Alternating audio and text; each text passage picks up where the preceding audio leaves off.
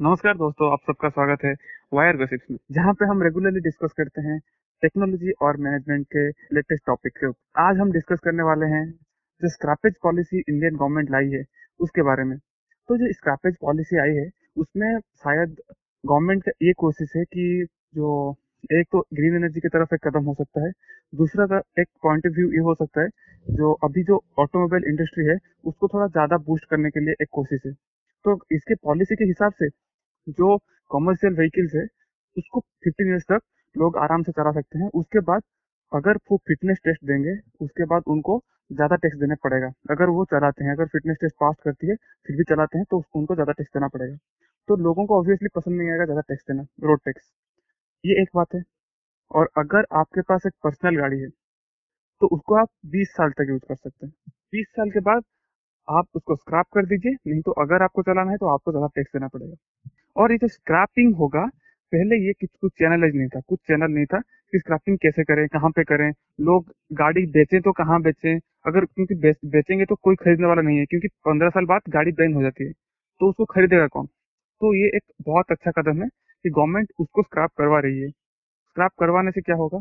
लोगों को भी कुछ फ़ायदा होगा और गवर्नमेंट उसको जो रिसाइकिल कर पाएगा, जो गाड़ियाँ हैं, उसका जो इक्विपमेंट्स है कंपोनेंट्स है, जैसे कि स्टील एल्यूमिनियम ये सब हमारा रिसाइकिल हो जाएगा। और लोगों को क्या फ़ायदा होगा? लोगों को फोर टू सिक्स परसेंट उनको जो छूट मिलेगा जब वो नया गाड़ी खरीदते हैं उसके अलावा और भी कुछ कुछ बेनिफिट्स हैं। तो ये एक बहुत अच्छा कदम हो सकता है। तो चलिए जानते हैं यशराज से कौन से कौन से इंडस्ट्री इसके वजह से इफ़ेक्ट होने वाले हैं। हाँ तो रोहित तुम पहली नज़र में एक, एक जस्ट झलक देखोगे इसका तो तुम्हें क्लियरली पता चल जाएगा कि इसके नाम में ही लिखा हुआ है व्हीकल स्क्रैपयार्ड पॉलिसी यानी कि जो गाड़ी बनाने वाली कंपनी ऑटोमोबाइल कंपनी है जैसे मारुति, टाटा, hyundai किया सबका फ़ायदा होने वाला है। तो इनका कैसे फ़ायदा होने वाला है? देखो, अगर तुम ऑटोमोबाइल इंडस्ट्री को थोड़ा भी स्टडी करोगे, उनका चार्ट पैटर्न या फिर उनका जो परफॉर्मेंस देखोगे तो तुम्हें ये क्लियरली आइडिया लग जाएगा कि ये चार साल में एक बार अपवर्ड ट्रेंड जाता है, उसके बाद चार साल में डाउनवर्ड जाता है। जैसे कि अगर मैं बोलूँ तो 2010 से 2014 मैं ये अप्रोक्सीमेटली बोल रहा हूँ तो ये अपवर्ड ट्रेंड जाता है। प्राइस शेयर प्राइस या फिर कार का सेल्स ये सब बहुत ही ज़्यादा बढ़ जाता है। उसके बाद 2014 से 2018 तक ये पूरा डाउन हो जाता है। शेयर जहाँ से शुरू हुआ था, फिर से आके वहाँ पे रुक जाता है। तो ये एक्चुअली कंटिन्यूस प्रोसेस होता है। ये इसीलिए होता है क्योंकि वंस लोग एक बार कार खरीद लेते थे ना जनरली इंडियन कस्टमर दूसरे कार खरीदना प्रेफर नहीं करते। जब तक उनका स्टेटस बहुत अच्छा ना हो जाए, उनका गाड़ी पूरी तरीके से खराब ना हो जाए तो एक कार से दूसरे कार पे शिफ्ट नहीं होते। हम बहुत बार देखते कि एक मतलब एक फैमिली हमेशा अपने लाइफ टाइम में एक ही कार मेंटेन करती है। ये मैं हार्डली बहुत कम ही उनको देखा हूँ जिनका पास दो कार या एक कार बेच के और दूसरे कार खरीद रहे तो इसके वजह से ऑटोमोबाइल इंडस्ट्री और ऑटोमोबाइल सेल्स के ऊपर बहुत ज़्यादा असर पड़ता है। और उससे भी ज़्यादा अगर हम देखें तो गाड़ियाँ पंद्रह साल के बाद आउटडेटेड हो जाती है, उनका टेक्नोलॉजी आउटडेटेड हो जाता है, वो पॉल्यूशन को बहुत ज़्यादा हार्म करने लगती है। तो इसकी वजह से जो पेरिस एग्रीमेंट या फिर जो ग्रीन हाउस गैसेस का जो सिलसिला है, या फिर जो कंसर्न है, वो बहुत ही ज़्यादा रेज हो जाता है।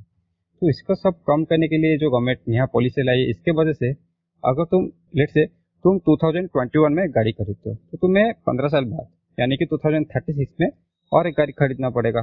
जो आदमी 2022 में गाड़ी खरीदा है और 2037 में खरीदा तो ये जो प्रोसेस है, ये एक साइक्लिक प्रोसेस बन जाएगा। क्योंकि हर साल कोई ना कोई आदमी गाड़ी खरीदता है और उसके पंद्रह साल बाद वो वापस वो गाड़ी खरीदने जाएगा ही जाएगा। तो जो ऑटोमोबाइल इंडस्ट्री का जो साइकिल था, वो साइकिल शायद अभी उसका पैटर्न चेंज हो सकता है, मुझे ऐसा लगता है। दूसरा इंडस्ट्री अगर हम बात करेंगे तो ऑटो पार्ट्स वाली कंपनी क्योंकि जैसे कि तुमने बोला कि पंद्रह साल बाद गाड़ी को स्क्रैप यार्ड में भेज देते हैं।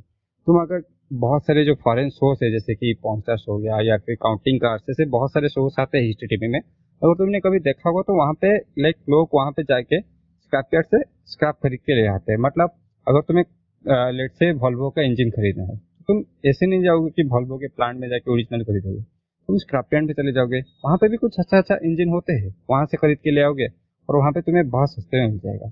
तो स्क्रैप यार्ड वाले क्या करते हैं कि अलग अलग पार्ट्स को निकाल के बेच देते हैं। उसके बाद ही जो पूरा चेसिस होता है, उसको स्क्रैप करके एल्यूमिनियम या फिर जो भी मटेरियल होते हैं, उसके हिसाब में बेच देते हैं, किलो के हिसाब से। हमें लग रहा है कि ये जो कंज्यूमर्स है, उसके लिए अच्छा होगा। लेकिन तुम अगर दूसरे पॉइंट ऑफ़ से सोचो तो जो पार्ट्स बनाने वाली कंपनी है, जैसे कि मदरसन सुमी हो गया तो वो वाली कंपनी भी जाके इस, यहाँ से खरीद सकते हैं, क्योंकि उनको एक बनाया बनाया हुआ पार्ट मिल जाएगा, उसको बस थोड़ा रिफर्निश करके, थोड़ा मॉडर्न टच देके, वो फिर से कंपनी को बेच सकते हैं। जो पार्ट्स खराब हो गए, उसको रियूज कर सकते हैं। तो इनके वजह से इनका मुझे लगता है एफिशिएंसी और प्रॉफिट मार्जिन बहुत ज़्यादा बढ़ जाएगा। तीसरे कंपनी आ जाता है जो एल्यूमिनियम कंपनी इनको बहुत सस्ते से रॉ मटेरियल्स मिल जाएगा किलो के हिसाब से जो स्क्रैप यार्ड से और चौथा सबसे इंटरेस्टिंग मेरा पॉइंट ऑफ़ व्यू ये है कि अभी लोग ज़्यादा ट्राई करेंगे कि अपने गाड़ी को अच्छे कंडीशन में रखें, क्योंकि अभी सारा चीज़ डिपेंड करता है गाड़ी का कंडीशन कैसा है। तो मुझे लगता है कि गाड़ी के मेंटेनेंस के ऊपर, गाड़ी का इंजन परफॉर्मेंस के ऊपर लोग बहुत ज़्यादा स्पेंड करेंगे। मतलब गवर्नमेंट अभी क्या बोल रही है? गवर्नमेंट अभी बोल रही है कि तुम्हारा गाड़ी अच्छे से काम करना चाहिए। तो काम में गाड़ी का काम में क्या आता है? ये तो नहीं देखेगी ना गाड़ी का डेंट हुआ है कि नहीं सीट अच्छा है कि नहीं। गवर्नमेंट ये नहीं देखेगी। गवर्नमेंट देखेगी कि पॉल्यूशन कितना कर रही है। कार का परफॉर्मेंस मतलब पॉल्यूशन कितना कर रही है। एफिशिएंसी कितना है। ये चीज़ देखेगी ना गवर्नमेंट तो इसके वजह से तुम्हें इंजन को बहुत ही सॉलिड रखना पड़ेगा। और इंजन को सॉलिड रखने के लिए मुझे लगता है कि बहुत सारे लोग अच्छा अच्छा ऑयल मतलब इंजन के एफिशिएंसी के ऊपर या फिर इंजन का जो केयर है, वो अच्छे से लेने लगेंगे, जिसके वजह से कैस्ट्रॉल गोल्फ ऑयल ये सारे कंपनीज़ के जो प्रीमियम ऑयल होता है, वो बहुत ही ज़्यादा सेल होगा। क्योंकि लोग अभी इंजन के ऊपर बहुत ज़्यादा केयर करना शुरू कर देंगे। और एक इंडस्ट्री है जिस, जिसको शायद इस रूल से ज़्यादा फ़र्क नहीं पड़ेगा, लेकिन ये गवर्नमेंट का जो रूल है, ये दिखाता है कि गवर्नमेंट उस इंडस्ट्री की तरफ़ कितना ज़्यादा बुलिस है, या फिर कितना ज़्यादा ट्राई करी उस इंडस्ट्री को पूछ करने का। या फिर हम फ्यूचर में भी देख सकते हैं कि गवर्नमेंट एक ऐसा कुछ लॉ लाए, जिसके वजह से वो इंडस्ट्री पूरा एक अलग ही लेवल पर पहुँच जाएगा। वो है रिन्यूएबल एनर्जी हम जानते हैं कि ये सारा चीज़ जो हो रहा है, क्योंकि हम पेरिस एग्रीमेंट है, या फिर जो पेरिस ट्रिटी है, उसमें हमने जो दावा किया है, उसको बस हम फुलफिल करने के लिए सारा चीज़ कर रहे हैं।